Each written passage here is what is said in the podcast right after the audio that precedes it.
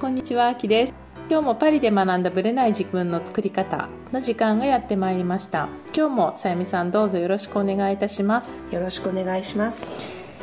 4月の終わりということで、はい。フランスだと今3学期うん。に入ってるという感じなんですけども、中学に子どもたちが入ってはい。ちょっとこれってフランスっぽいっていうか日本にないよねっていうところをねうん。さゆみさんにも聞いたらやっぱり珍しいよねっていう話だったのでちょっとシェアをしたいなと思いますはい。でやっぱり毎学期毎学期成績が出るじゃないですか、うんフランスの成績ってこういわゆる例えば日本でいう5段階評価とかうんそういうじゃないんですよじねゃないですね。うん。20点満点。のいくつか。はい。っていうのが各教科でうん。出るんですよね、はいで日本みたいな定期テストみたいなものもなくて、うん日々の2週間に1遍ぐらい？次女の学校とかしょっちゅうやってやってますよね。でもほぼうん毎日なんかの教科は。だから小テストが基本的にあって、その小テストの合計っていうか全部が対象になるんですよね。だから日本みたいに中間テストとか定期テストでこう一発逆転みたいなのはできなくって受験で逆転っていうのがフランスはほぼ無理無理ですね。うん。だから日々の成績が、うん。その小テストの成績が問われる。はい。っていう感じなんですよ。でそれで最終的に20点満点のうん。例えば何点何まで出るんですよね。そう。小数点までね。うん。ピンとこないですよね日本人の感覚から言うと、で平均クラスとかの平均点。が何点かとか、ってね、いうのも出るんでですよね。自分がそれより上なのか下なのかっていうのねがちゃんと出るんですよね。こう横並びになって。でその、まあ、成績表はね、まあ、そういうもんだと思ってこう見てたんですけど、その成績表を発表される時に成績ミーティングみたいのがあって、はい。で例えば2学期の時にうちの例えば上の息子が中3であると、各教科全員ではないんですけど何かの教科の先生たちと、あといわゆるクラス代表の生徒。そうですね。学級委員みたいな感じですよね。でだから学級委員の役割って基本的にこの会議に参加するっていうのがそう。そう大きな役割で別にそれ以外あんまりやることはないんですよね。ただその1学期か2学期3学期の3学期分に1回は夕方そのミーティングに出なきゃいけない。はい。であとは PTA の代表のクラス代表のお母さんたち、ね。お父さんかお母さんがはい出席するその成績会議に出なきゃいけ出ない。なきゃいけないでその成績会議っていうのがこうオープンな感じで要は生徒とか、まあ、お父さんお母さんたちの前でやるっていうのが結構ね細かくはやるやるとことやらないとこがあるんですけど一人一人この子はどうだとかあれだとか言ったりする場合もあるし、この例えば数学だったら数学は今学期はこのクラスはどうだったああだったみたいな話をしてでお母さんたちがこう初期係みたいな感じで記録を取ってで後日レポートで各お母さんたちにそうですね。回ってくるんですよね。今年のこのクラスは今学期はどうこうこうこうでしたとかってきますよね、来ますよね、うん。でそのレポート見るのも面白いんだけどまずその当日結局成績表何点っていうのは分かるじゃないですか、ええ。その平均点自体は。でもこの平均がもちろん自分のクラスの平均値より高いかどうかは分かるけども例えば公立の場合ですよ。公立の場合はやっぱりランクがあって、うん。そのフェリシタシオンとか私立もあります。あります？あります。要は優秀 U とか州とかの大学のような成績みたいな感じで分かれてそのやっぱり一番上に行く子たちはやっぱ優秀だしそうじゃないところのランクつけられると、まあ、頑張りましょうみたいな。そうそう。5段階ぐらいあるのかな？よ確か5段階ぐらいありましたよね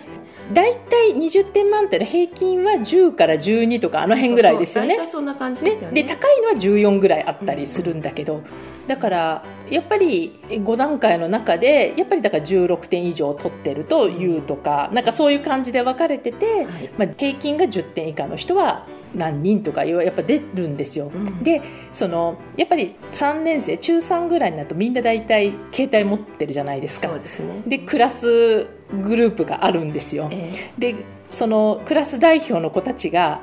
まあ、大体夕方5時ぐらいからミーティングがあるんですけど学校の授業の後なので,、でそれから12時間後に夜にみんな一斉にチャットをし始めて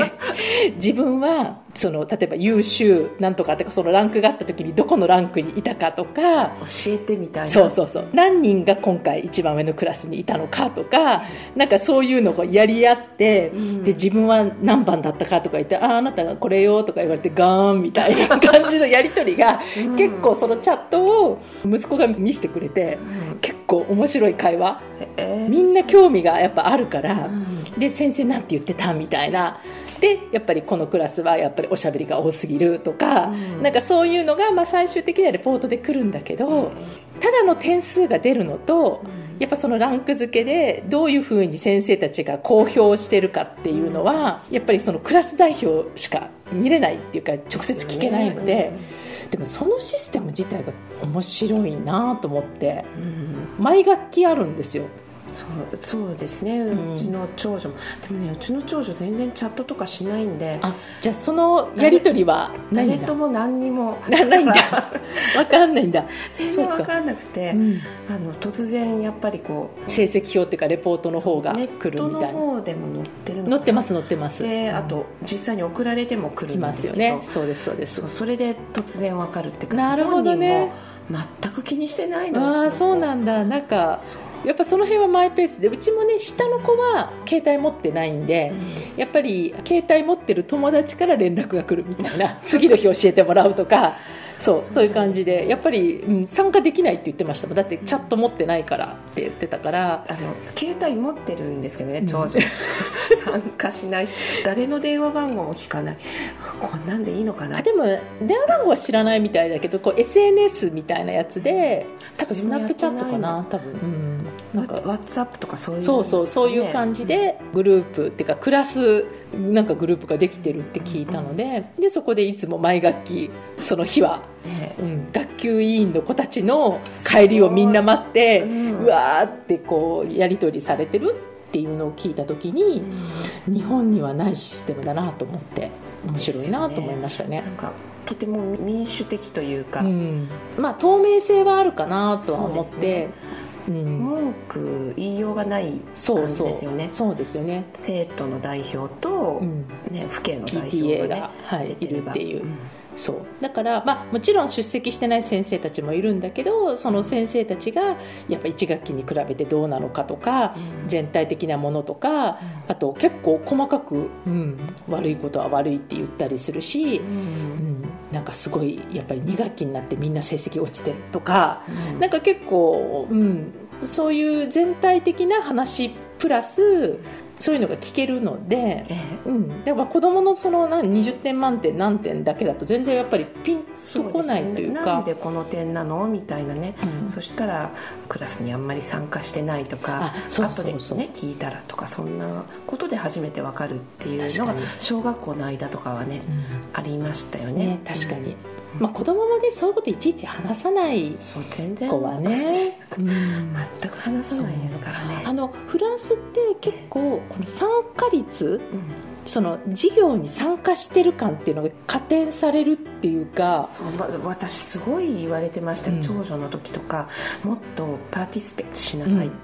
でクラスでもっと発言しなさい自分の意見を言いなさい散々言われて今でも言われるかな、うん。やっぱりねいろんなこうパリ在住うのん。日本人ママのお話を聞くと皆さん結構言われるらしくて日本のうん。子っておとなしいんですよ。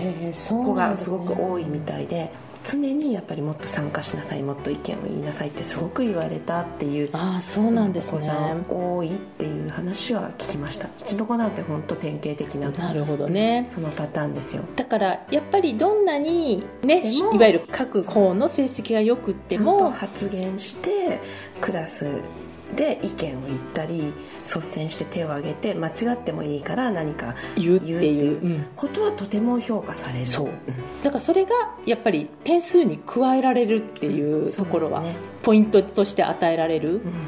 うちはね結構参加率で持ってるね。素晴らしいじゃないですか、参加だけだから成績は悪くてもその参加ポイントは絶対うん。高いと思いますね。結構バンバンいうタイプみたいなので、うん、でも言ってました。やっぱり特に中学校上に上がってくると女の子は言わなくなるって。すっごい成績いいのに授業で何にも発言しないから成績いいって知らなくってでも実はそのライティングの方の成績はすごくいいからなんか喋ったらもっといいのにねって言ってるうちの息子がその女の子のことを言ってて女の子結構ね静かな子多いんだってう言ってまちの子たちがそのパターンうん、そうかもしれないですよね。そのパターン、いつも先生にも言われます。うん、うちは多分うるさい方だと思いますけど。はい。だからなんか多分成績の付け方もまたねちょっと日本とは違うのかなっていうのとまあ結果的には学期末テストとかそういうのは全くないっていう、何かね発言するのも別に正解しなきゃダメっていうのは全くないからとにかくこうそう発言すればいいだけなんです自よ分の意見意見を言う。だからやっぱその辺も自分の意見をどんどん言うっていうのを促される空気感はあるのかもしれないですよねフランスはね。はい、ということで、まあ、高校はねどんな感じか私も全然わかんないんですけど、考えたら中学終わりですもんね今年。お互い。来年あもう今今年の9月に高校生。どうなる？どうしましょう。どうするんですか？もうちょっと、でも、ね。なんかマクロンさんになってから、うん、高校のシステムとか授業のシステムまた大学いろいろね。バカロレアのシステムとかも変わってきてますよね。なので、まあ、変わって1年でしょ？うん。今年の人たちから変わったので。一応ねバカロレアも変わりますけど。また大統領が変わるとどうなるかわかまたんないですか変わる可らね、能性ありますよね、うん、だからね。だからうん。来年でしたっけ？うんねだから結構またどうなるかわかんないですけどね。また変わるかもしれないですね、そういう意味では。まあでも教育はあんまり振り回さない方がいいかなとは思うんですけどね。子供がかわいそうかわいですよそう、うん、かわいそうです。だって兄弟でこのつもりでやってたら急に変わったとか言ってのはやっぱちょっとかわいそうかなと思うので、ね。はい。それでは本編スタートです。はい本編です。4月の一番最後の週になりましたね。今日はですね、まあ、一人なんですけれどもちょっとねマインド的なお話をしたいなと思いました。実はちょっと私がね属してるコミュニティがあって、まあ、前回のソワメムのねライブでもちょっと話したんですよ。この録音の直前にライブをやったためにネタがかぶりました。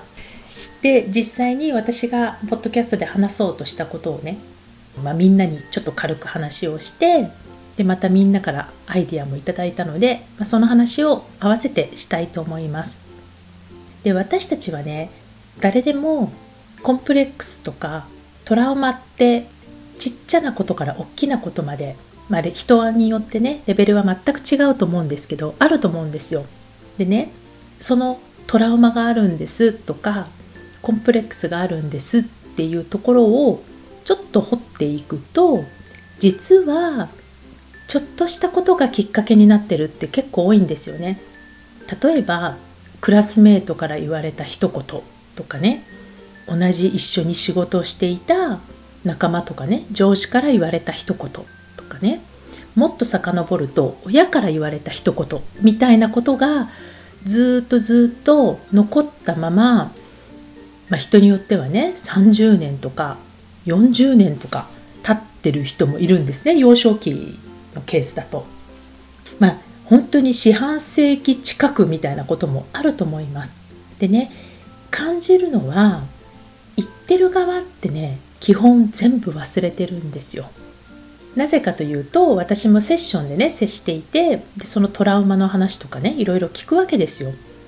である時ね意を決して、まあ、クライアントさんがねこれ一人だけじゃないですよ。何人もですよ。言った本人に、まあ、近しい人間例えば親とかね家族だった場合にはこんなこと言ってたんだけどって言うと「えー、そんなこと言ったんだ」ってびっくりされるんですって。言った本人なのに。つまり言った本人はとっくに忘れてるのに受け取る側言われた側はずっとずっと残っているっていうこれがねこうトラウマだったりコンプレックスだったりするんですよでこのコンプレックスとかトラウマっていうのは言われた時っていうのは、まあ、ちっちゃな玉みたいなもんなんですね。でそれが時間とともにあるいは何回も自分の頭の中で繰り返されることで雪だるま式に大きくなってくっていうところがポイントなんですよだから気づくとね10年20年経つとその思いっていうんですかね。悲しみとかその怒りとかも全部込みでどんどん大きくなってるっていう。これがコンプレックスでありトラウマなんですね。だから余計そっから出るのが難しくなっちゃうっていう感じじゃないかなと思います。でねじゃあトラウマってどうやって外したらいいんですかって、まあ、正直トラウマっていうのは実際の事実プラス私たちの思いっていうんですかね。そういった感情とかが全部セットになってるんですね。だから外そうと思えばいくらでも外せます。はい。理論的にはね。で理論的に外せるっていうのは外せない場合があるということなんですけど外せない場合はどういうことかというと本人が外すことを拒絶してる場合です。で私はねこっから抜けたいんですっていう方多いんですよ。もちろんトラウマだからね。コンプレックスだからそっから抜けたいって思うのは当然なんだけどでも実際にはそこにいることで気持ち的には安心してるんですよ。自分を守ってられるんですよ。でここをね認められないんですね基本。人って。だから本人の頭では抜けたいと思っても心がついていかないんですみたいな話になるんですねでいい悪いではないですよただ本人は認めなくても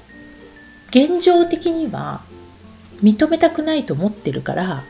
その世界から抜けたくないと思ってるからトラウマのままでいるんですよね。でじゃあどうしたらいいかっていうその、まあ、自分の意思で拒絶している場合はとにかく私が一番最初に言いたかったことは私たちは、まあ、特にこう言われた側としてはね例えば何かちょっとした一言でね傷ついたりとかしているケースの場合にはそのいた世界から離れることが大事なんですね。つまり世界は広いんだっていうことをやっぱね一人一人がね認識するといいなと思ってます。自分の今いる世界が全てだと思ってしまうからどんどん苦しくなるんじゃないかなと思うんです。これって多分いじめのことと全く一緒だと思うんですよね。子供にとってやっぱり学校と例えば家とかあと習い事とかお友達っていうのがそれが自分の世界の全てじゃないですか。だからその全ての世界のどこかで何か負傷をきたすというかねそういうことが起こった時に自分の半分以上の部分が拒否されたような否定されたような気持ちになってしまうんですよ。でそれは当然だと思うんですよね。だから大人になってもあるじゃないですか。会社の中でのねトラブルとかで会社出ちゃえばいい話なんだけどでも自分の中ではこれがやっぱりこの中で何とかせねばと思うからずっと同じ会社にいながら苦しんでいると。ここから出たら自分ではなくなってしまうみたいなところもねあると余計出にくくなっている。だからこそ環境は変えていいんだっていうところをねやっぱり思ってほしいなと思います。それは私がやっぱり海外に出てるから日本での常識っていうものは日本にいると当たり前だけど外に出ると非常識なわけですよ。だから当たり前のようなことが全く関係ないんだっていうことに気づくんですね。体験として。いい悪いではなくてね。でここで分かってもらえると自分がコンプレックスを感じていたとかね傷ついたとかっていうそのいた環境とか世界っていうのは全世界から見た場合もっと宇宙レベルで考えた場合には本当に砂粒砂粒よりちっちゃいかもしれないよね。なんかそういうレベルのものかもしれないんですよ。視点を変えればね。でもそれが全てと思ってしまうから他のことが全く考えられなくなってしまうということなんですね。でまあちょっとねあのソワメムの方でも話したし別のとこでもコメントで話したから まあ何度も見てる人とか聞いてる人はいるかと思うんですが私がねコンプレックスの話の中で思い出したことがあってで私が小学校か中学校ちょっとどっちだったかなって今でも思い出せないんですけど多分小学校だったような気もするんですけどもう小中同じメンバーだったからね。であるクラスの男の子2人からまあ冗談半分からスタートしたんですけど私の頭が、えーと、後頭部が出てると。後頭部が出っ張ってるということでそこからね、まあ、冗談からからかいに転じたんですね。ほぼバカにしてるわけ。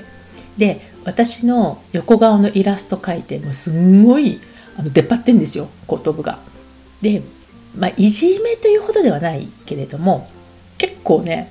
バカにされてたんですよ。まあ、かっこ悪いというかまあなんかお前の後頭部出っ張ってんなみたいな。で毎回絵描かれてね。もう本当に強調されてるから笑っちゃうくらいね。笑っちゃうくらいっていうか本人はもう当時はまた言われてると思ってたんだけど毎回そうだったから。でこれでね私はまあある意味傷つくレベルまでではなかったのでそのままトラウマになることなく忘れていったわけなんですがまあ、実際にはね後からこんなことに気づいたんですよね。私のこの後頭部の出っ張りは単に彼らの後頭部が絶壁だったからなんだなと思ったわけですよ。でも当時はこの絶壁っていうのが実は普通で絶壁の方がいいとさえ思ってたから私のことをバカにしてたわけですよね。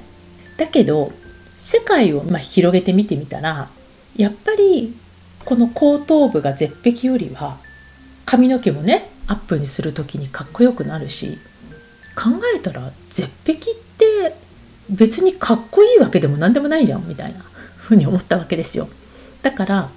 この後頭部のことをバカにされたけど実は世界をこうちょっともっと広げてみてみればなんだ絶壁じゃんみたいな方に思えたってことなんですよ。見方が全く変わったので私は。まあ、それで、まあ、さらに忘れてったっていうのもあります。でもね、私の場合は、まあ、この後頭部ごときですよ。で、まあ、バカにされ、いじめというとこまではいかなかったからね。でも本当にバカにされてたけど、こうやってどんどんどんどん言われることで、人によっては、たかが後頭部ごときですよ。でも後頭部って骨格じゃないですか。だから、まあ、今仮に後頭部にしてますよ。他のコンプレックスとかねトラウマいろいろあると思うんですけどこんな風に産んだ親が悪いとかって思い始めるじゃないですか。産まなければ私はこんなことにならなかったって思うじゃないですか。でもっと言うとそんなことをね言うクラスメートに対して社会が悪いとかあるいはもっと言うともう生きていけないとかねこんな自分が嫌いとかなってくじゃないですか。こういう感じなんですよ。どんどんどんどん萎縮してしまうんですね。だから常識は非常識になるっていうその世界を今ネットもあるし自分たちが生きている社会だけじゃないってことに気づけばこんな風に産んだ親が悪いとか社会が嫌いだとかもう生きてきないとかねそういう発想にならないと思うんですよね。だから環境を変えてほしいなと思います。でいる場所が変わればだって常識も非常識になるし非常識も常識になる。で今まではやっぱリアルな世界っていうのが当たり前だったから仕方ないかもしれないけど今こうやってオンラインでつながることで正直どうにでもなるというか同じ場所に住んでいても世界とつながることはできるっていうことなんですよね。私自身も変な話、まあ、パリビもそうですけどノート術もそうだしこうやってお目にかかれるのってオンライン上で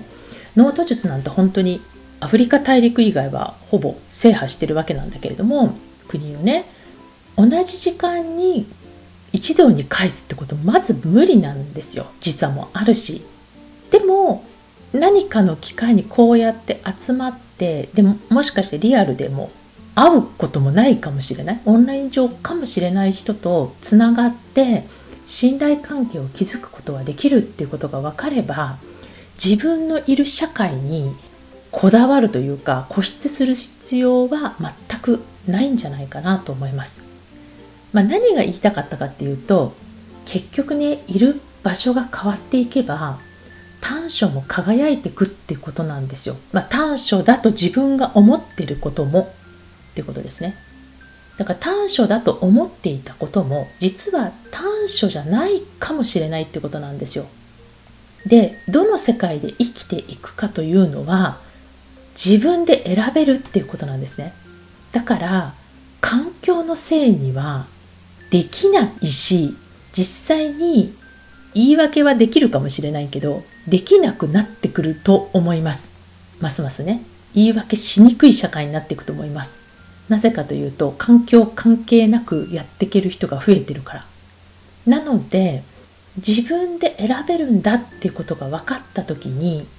まあ私もね12年前かな去年の年頭だったかもしれないけれどもこれからは言い訳する人がダサくなる時代が来るって言ってたんですね。でこれはどういうことかというとその環境のせいにして自分の人生はクリエイトできるのに環境とかね自分の持っている現状に勝手に自分で縛ってしまって動けない人っていうのは旗から見るとだんだんダサく見えるよみたいなそんな感じです。だから自分のコンプレックスとかトラウマさえ言い方変えると環境を変えたりそれを逆に利用することでプラスにも転じられるしその人らしい逆に言うと価値というんですかね。そういったものが、まあ、個性ということも言えるかもしれないけどもそうとも言えるかなと思います。ノート術をねやっていて何度も私が言うことは、まあ、ネガティブのノートが書けないとかねネガティブ思っちゃいけないとかそういう質問とかコメントいっぱいいただくんですよ。でもね本当に脳の仕組みさえ分かればネガティブって最高なんですね。ネガティブが出てくることが最高。で昨日もねたまたまノート術で最後お話ししたんですけど嫉妬とか妬みもね実は最高なんですね。何が最高かというと自分のゴールが分かるってこと。本当に叶えたいゴールが分かるから。だからそれを教えてくれるために嫉妬という形が出てきたりネガティブという感情が出てきてるんだとしたらこれを逆利用しようよっていうことなんですね。だからノートを使って結果を出してる人って本当に増えてきてるしそれがね1ヶ月の講座の中で出てこない人も終わってからね報告いただく方もいっぱいいて、まあ、それはねおいおいまたホームページの方にもアップしてきますけれども結果を出してる人ってねやっぱりアクションを起こしてる人なんですよ。でやっぱりね停滞するっていうこととか何かうまくいかないなっていうのは必ず理由があります。だからどこを見直した方がいいのかっていうのも、まあ、ノート術ではお伝えしてるんですけどねその仕組みさえ分かってしまえばその脳をうまく活用してった方が生きやすいというか自分で自分の人生をクリエイトしやすくなっていくんじゃないかなと思います。ということで、ぜひ皆さんのトラウマとかね、そういったコンプレックスなどもちょっと考えてみて、自分が蓋をしていきたいと思ってしまうことも、実は本当は宝かもしれないっていうことをぜひ理解していただきたいなと思います。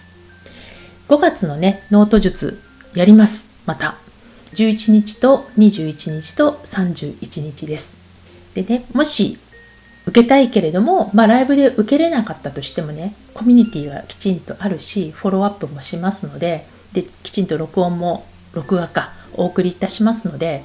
よかったら、この脳の仕組みを使ってね、自分の人生をクリエイトするための一つのテクニックをね、身につけたいという方は、ぜひぜひ来ていただきたいなと思います。私もね皆さんのおかげで日々内容がバージョンアップしてるんですよやっぱり出てくる質問とかねいろんな体験談をもとに私もいっぱい講義の中に入れてこうかなと思ってますのでよかったら5月皆さんとお会いできるのをお待ちしています。ということで今日は終わりにします。ありがとうございました。この番組は毎週金曜日をめどにお届けしています。確実にお届けするための方法として iTunes や Podcast のアプリの購読ボタンを押せば自動的に配信されますのでぜひ購読するのボタンを押してくださいまた皆様からの質問や感想をお待ちしていますオフィシャルサイトはパリプロジェクトで検索していただきお問い合わせから質問や感想をぜひ送ってください。オフィシャルサイトから LINE アットやメールレターで有益な情報をお届けしているのでこちらもぜひ登録してくださいね。また次回もパリで学んだブレない自分の作り方をお楽しみに。秋でした。